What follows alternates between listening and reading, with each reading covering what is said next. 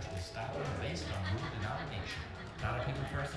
Select the introvert experience to completely eliminate the welcome team, meet and greet time, connect cards, and then awkward hold hands with the person next to you.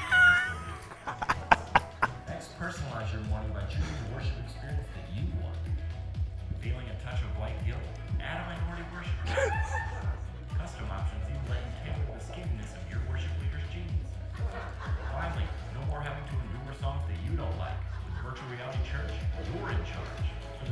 Choose the amount of conviction you like and we'll select a pastor for you. We'll even let you tailor your sermon topic so you'll never have to attend a Vision Sunday or a sermon series on giving. And never worry again about dozing off during the sermon. With Virtual Reality Church, you can sleep as long as you want. Kids being bad in nursery? Who cares? Worried about missing a football game? Enter your favorite team and we'll provide notifications when the game is starting. Never miss a kickoff again. Want to go forward for prayer? Well, if you selected a Pentecostal service. Even connect your social media accounts and we'll post for you. Get credit for being super spiritual all from the comfort of your couch. Finally, an option for people asking the question, how can I make Sunday morning even more about me? Virtual Reality Church, future church attendance.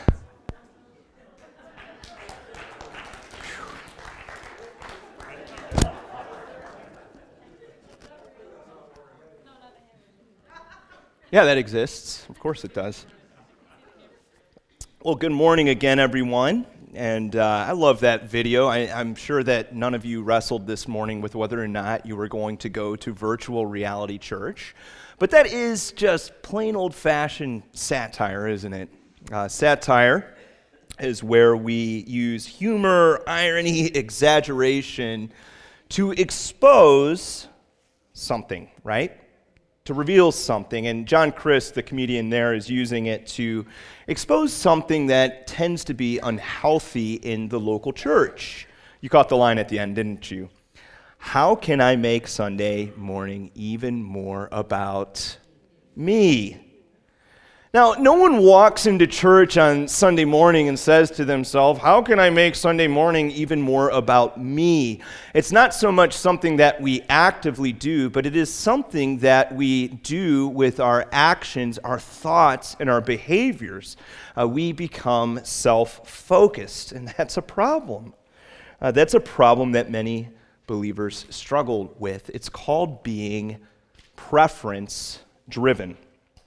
I view the church as a buffet line. I go up to the counter, I take the things that I like, I put back the things that I do not like, and if this buffet long line no longer serves my personal needs, well, hey, I go down to the next buffet line. Waiter, check please. Well, friend, if we treat the local church like this, then we are participating in the downgrading of the church. Why? Because Jesus didn't form the church for the purpose of giving you and me what we want. He formed the church in order to accomplish God's eternal purposes. The church is God's compelling community. It is a gathering of us, and together we accomplish God's supernatural work as God's Spirit powerfully works in our midst together, which leads to a very important aspect of church life. If you have a bunch of people together, and if church is not all about me individually, well, then how do we all stay on the same page? You ever asked yourself that question? Can't we all just get along? How does the church work together? How does the church live together? How does the church stay together? And maybe you've lived through the horror show of a church devouring itself. You've witnessed that firsthand. It's never a pretty sight. So, the big question that we have to ask ourselves if we're meant to be others focused and if we're meant to come together in the church, how do we stay unified? And that we're going to see this morning in our passage, Ephesians chapter 4, verses 1 through 6. Let's read the text together.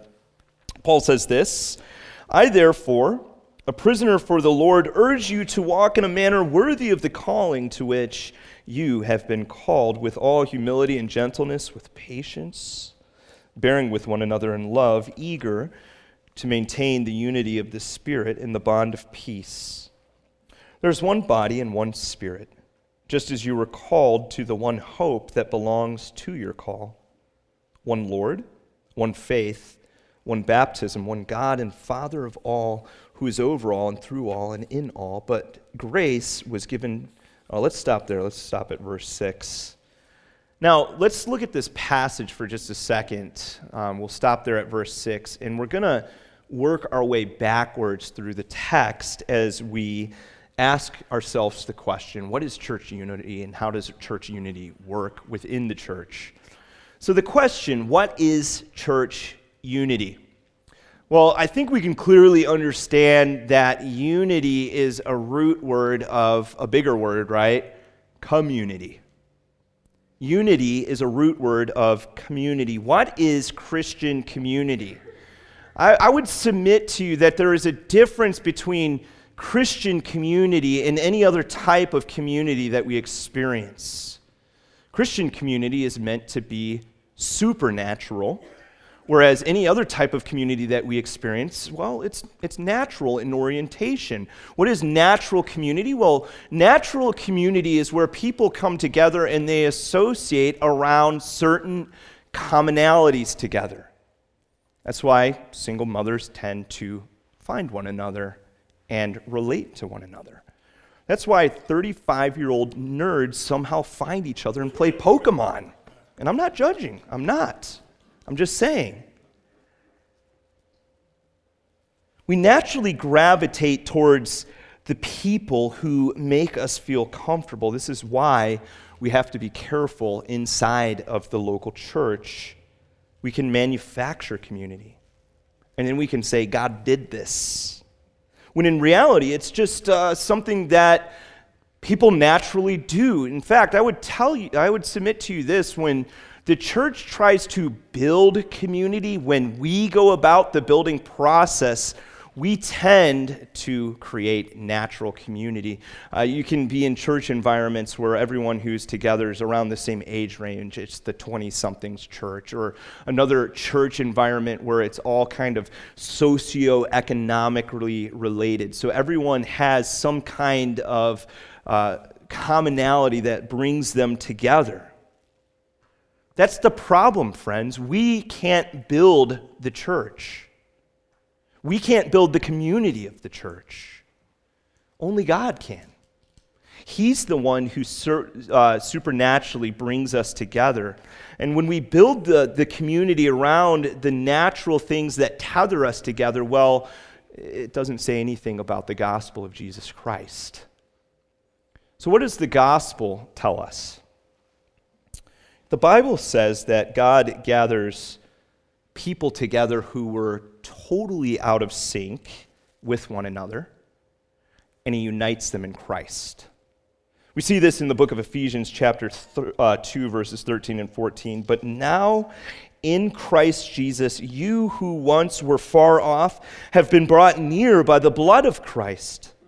For he himself is our peace, who has made us both one and has broken down in his flesh the dividing wall of hostility. That doesn't sound like natural community to me. That sounds like God taking disparate groups with irreconcilable differences and supernaturally bringing them together because He has radically altered their world. That, my friends, is gospel community. You see, when we venture out on the endeavor of creating community, we do what Chemo said we create cliques.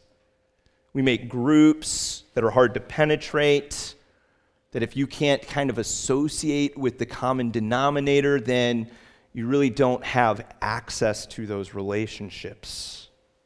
God, on the other hand, he creates koinonia.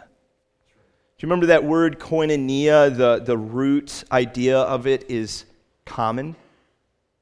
And so when you envision the fellowship of the local church, we said think of like an open access park like area. Come one, come all. Bring your oddities, bring your diversity into this place and be united together. Well, how does that happen? How does that work? How does God supernaturally do this? Well, Paul explains that in verses 4 through 6 with those seven ones that you see the one body, one spirit, one hope, one Lord who is Christ Jesus, one faith, one baptism, one God and Father over all. Now, notice within those seven ones that the Trinitarian God wraps us up within his own triunity. Let me say that one more time. The Trinitarian God wraps us up within his own triunity. That's what creates unity. You see, the, the seven ones are basically threefold since the unities all allude to the three persons of the Trinity. The remaining ones, body, hope, faith, baptism, refer to the church's relationship with the Spirit, the Son, and the Father. Now, consider all three of persons of the Trinity, and we're just going to kind of work backwards a little bit. Uh, that's the normal progression of how the Trinity is spoken of in the New Testament Father, Son, Holy Spirit. So you can envision it like this The Father creates one family, the Lord Jesus creates the one faith, one hope, one baptism, the Spirit, one Spirit creates the one body. So, what does this tell us about church unity? Well, first, it tells us that the church is unified because we are a part of God's family now. You know, when you trusted Jesus Christ as your Lord and Savior, the Bible tells us that you were adopted as a spiritual son into the family of God. So when you walk into the local church and we say the church is a family, we mean the church is a family. It's not like a family, it is a family. Paul tells us in Galatians 4 6, because you are sons, God has sent the Spirit of His Son into our hearts, crying, Abba, Father. We can all cry that together as God's children.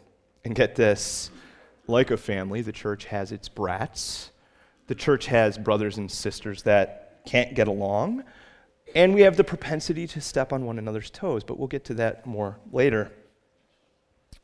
The church is also unified around a message, a hope, and the transformational work of the gospel.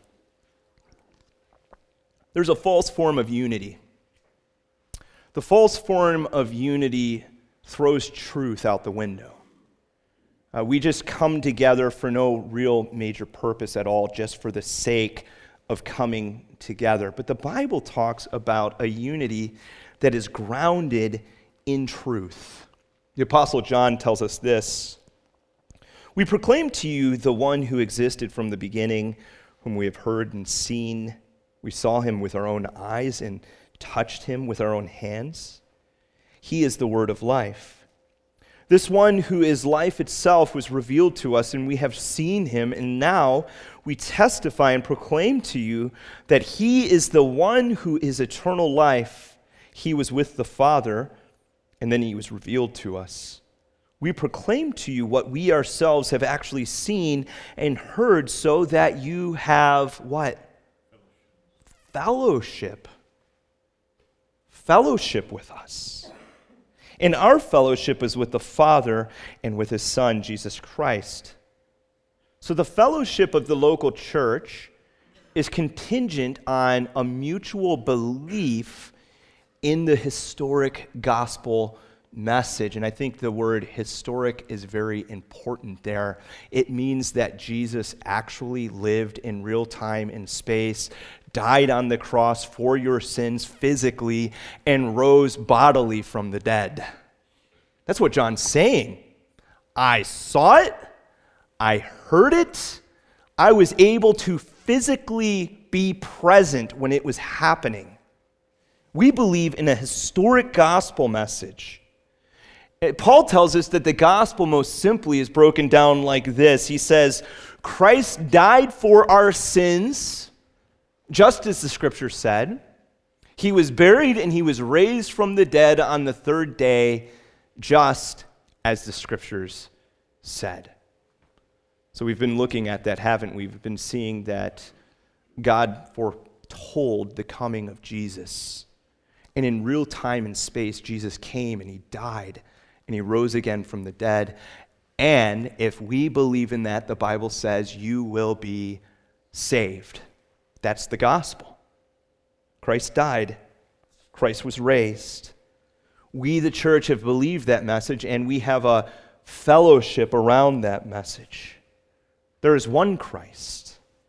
There's only one faith. There is only one hope in the Lord Jesus Christ. There is only one baptism because Christ functions, uh, baptism into the body, because Christ functions as the one head of the body of Christ. Another thing that we see the church is unified by the ministry of the Holy Spirit. You know, if you find yourself walking into church and saying, Boy, we are experiencing unity, you should thank God. Because God's Holy Spirit is supernaturally working in that place. Ray Stedman makes this important point. He says, The strength of the church never comes from its numbers this is a mistaken concept that many Christians have today. It is the Spirit that is the church, and there is only one Spirit. He is the same everywhere, no matter where the church exists, in every place, in every age. That is why the truth remains unchangeable. The passing of time does not change it. That is why the church is not dependent on many or few or on the wisdom of its members. It depends on one thing the one Spirit. And that one spirit incorporates us into one body.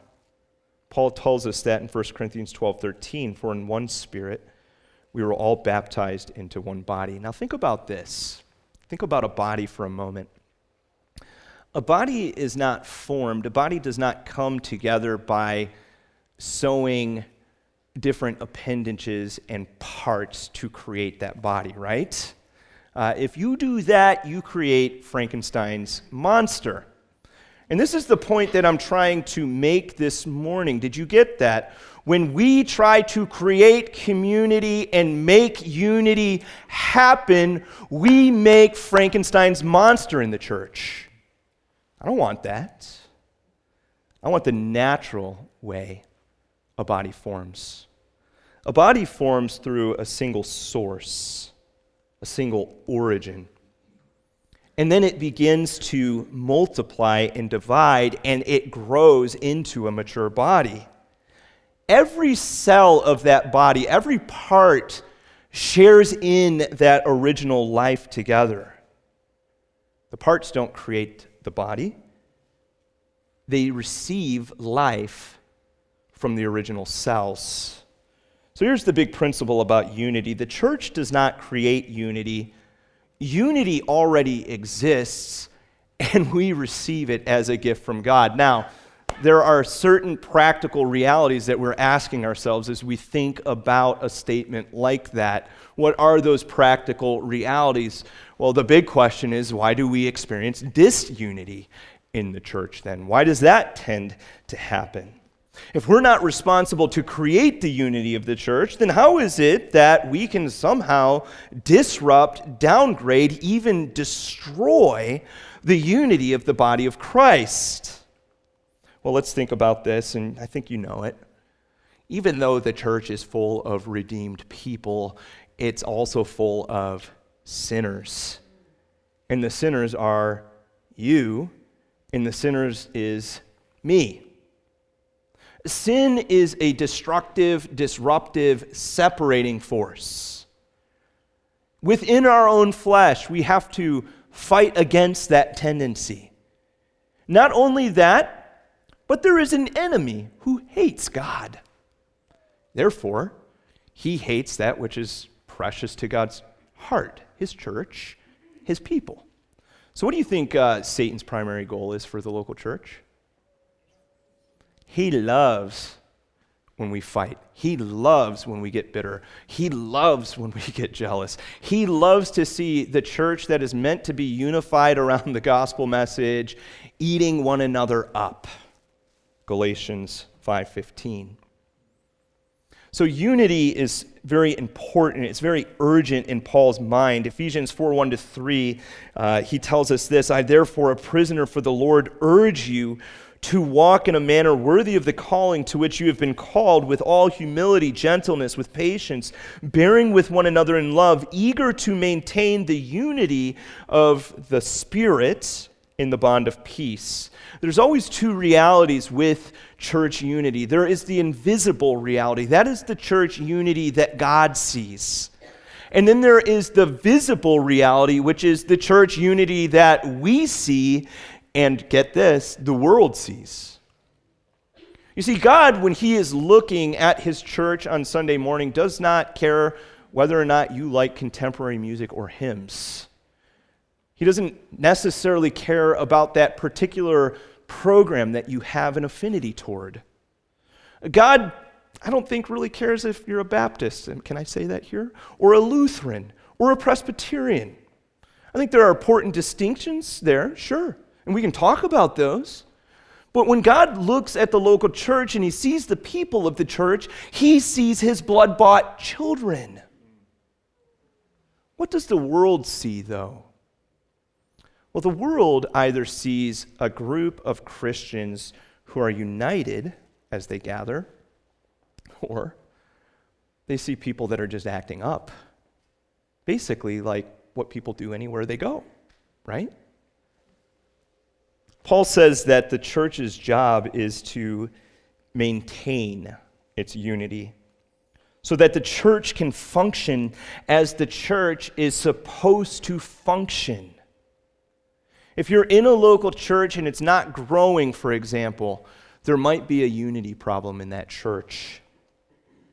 Disunity is like an autoimmune disease in the body of Christ. It's one part of the body targeting another part of the body and making that the enemy. A unified church also doesn't reach the unchurched people as it could and should. Why? For one thing, the church is too busy being a narcissist. It's thinking only about itself. It can't stop looking in the mirror. For another thing, the people on the outside of the church, they look at the pettiness and they say to them themselves, Who needs that? I don't want anything to do with that. I can, I can go down to town hall and find that. When the church comes together in unity, it is as if we are putting paint on the invisible Christ. John 13, 35, by this all people will know that you are my disciples if you have love for one another. You see, when people see a unified church, that says a lot. They're walking in darkness. They don't know who Jesus is. They don't know who Jesus is from any other spiritual leader. As far as they're concerned, all of those things are hitting them all at the same time. And it's highly unlikely that someone living in the world in our secular age is going to go on the internet and find Lee Strobel's case for Christ and do a comparative religious study and come to Christ that way. It happens, don't get me wrong. But probably the most powerful demonstration of who Christ is is the local church functioning in unity together. When people see that, people start coming to Christ. So, how does a church do that? How do you eagerly maintain the unity? Well, let's identify first and foremost uh, some unity destroyers. What are the unity destroyers? I'm really glad you asked that question. It's a great question. unity destroyer number one sins of the tongue. If you ever lead a statement with, I probably shouldn't be saying this, stop right there. You know you shouldn't be saying it. Jerry Bridges, in his book, uh, The Respectable Sins, was sharing how when he was writing this book, he would go around with mutual friends and acquaintances, and they'd ask him, Jerry, what book are you working on right now? And he said, Well, I'm writing a book right now about those sins in the church that we tend to kind of let slide, that we tend to respe- uh, uh, accept within the church. And he said, almost without fail, someone would roll their eyes and say, Oh, you mean like the sin of gossip, right? Yeah, we mean like the sin of gossip and other sins of the tongue. Bridges shares in this category, we must include lying, slander, critical speech, even when it's true. Ooh. Harsh words, insults, sarcasm, and ridicule. In fact, we would have to say that any speech that tends to tear down another person, either someone who are, we are talking about or someone we are talking to, is sinful speech. Does that happen at Osterville Baptist Church? You better believe it does. How often, I don't know. When, where, why, I don't know, though some of it gets back to me. But I do know this it is never helpful. It is never good.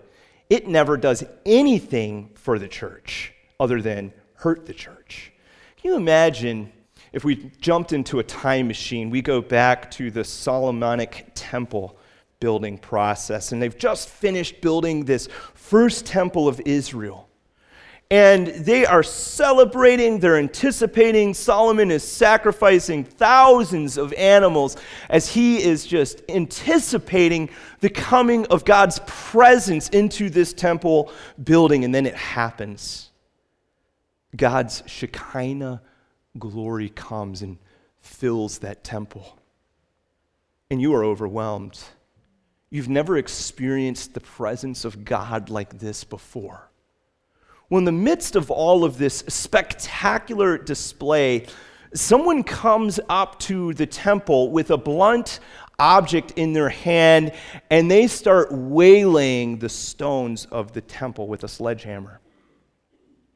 What do you think would happen to that person?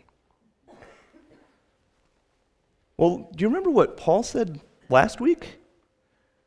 He said in Ephesians 2:21, "We are carefully joined together in Him, becoming a holy temple for the Lord. What am I doing when I am gossiping about another Christian, when I am being critical of them, when I am slandering them? I am essentially doing. That was a little dramatic, but. When a boy has a sledgehammer, of course, he is going to play. Sorry, decor team, it is beautiful back there.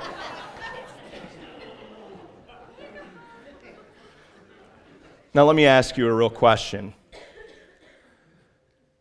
Do you think that you can hit another living stone with your blunt words and not affect the stones that surround it? Do you think that when you do that, that the damage doesn't come back upon you as well because you are joined together with them. Ephesians 4:29 tells us, "Let no corrupting talk come out of your mouths, but only such as is good for building up, as fits the occasion, that it may give grace to those who hear it." Not only does sinful speech hurt the church, but preference driven church membership destroys unity. This is when the, the church becomes inwardly focused. This is kind of how we started off this sermon, wasn't it? Uh, we walk into church and we say things like, as we walk away, well, I didn't really like the music today, it just wasn't my thing.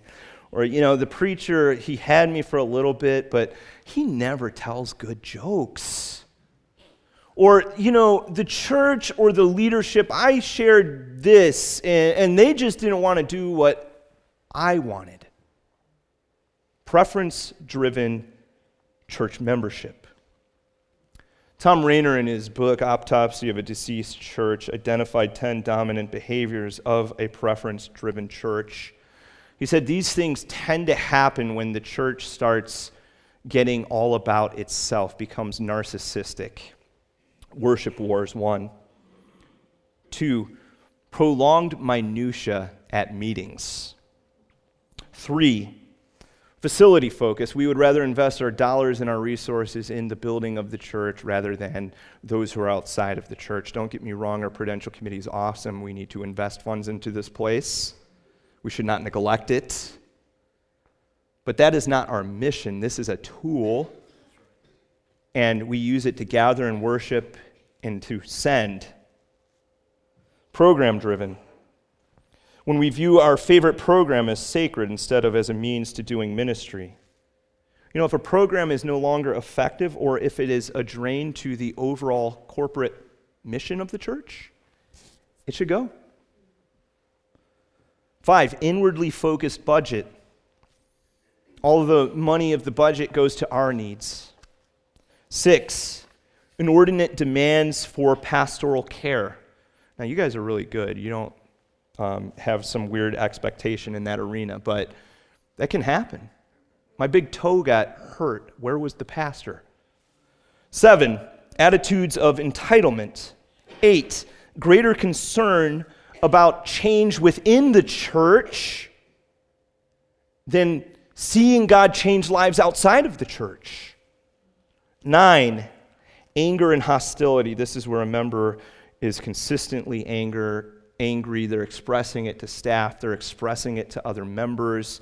I've got to tell you, one thing that has somewhat discouraged me over the last two years is I get regular feedback from people who are serving food to members that members were rude to them.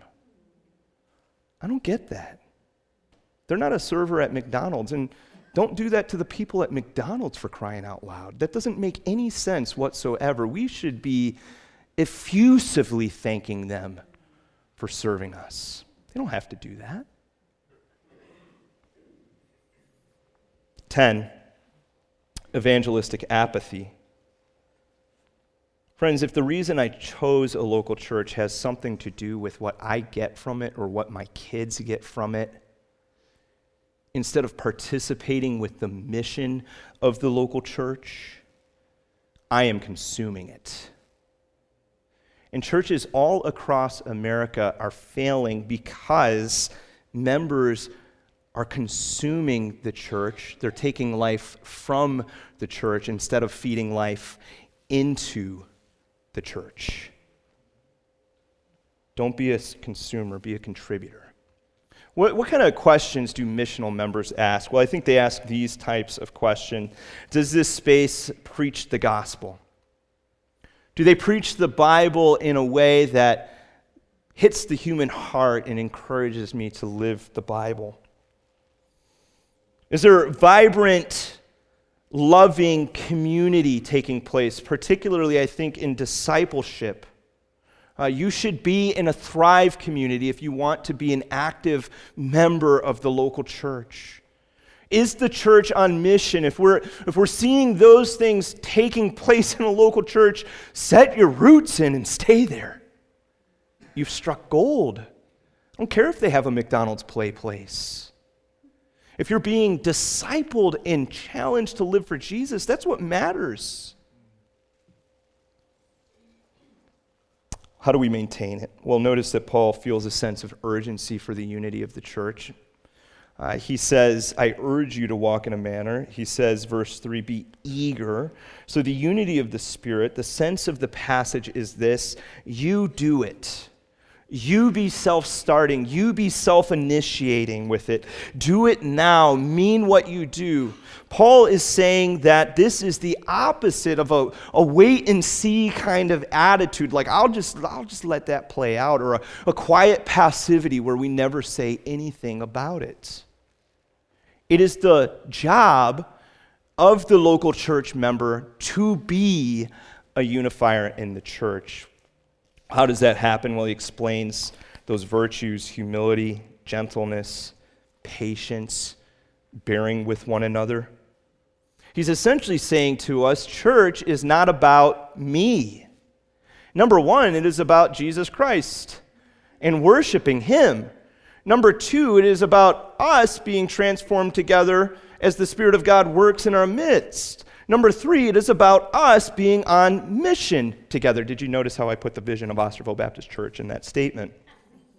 Maybe you didn't, maybe it was just me. We need to be proactive. Proactive. What does proactive mean? It means that when I am in the presence of gossip, I say something. I'm not a jerk. I just simply say something kind. Let's not go there. It means taking thoughts captive. It means that when I'm frustrated about something, maybe before I express frustration, maybe there should be a grid that my brain works through. That is called a filter, and it's very good for us.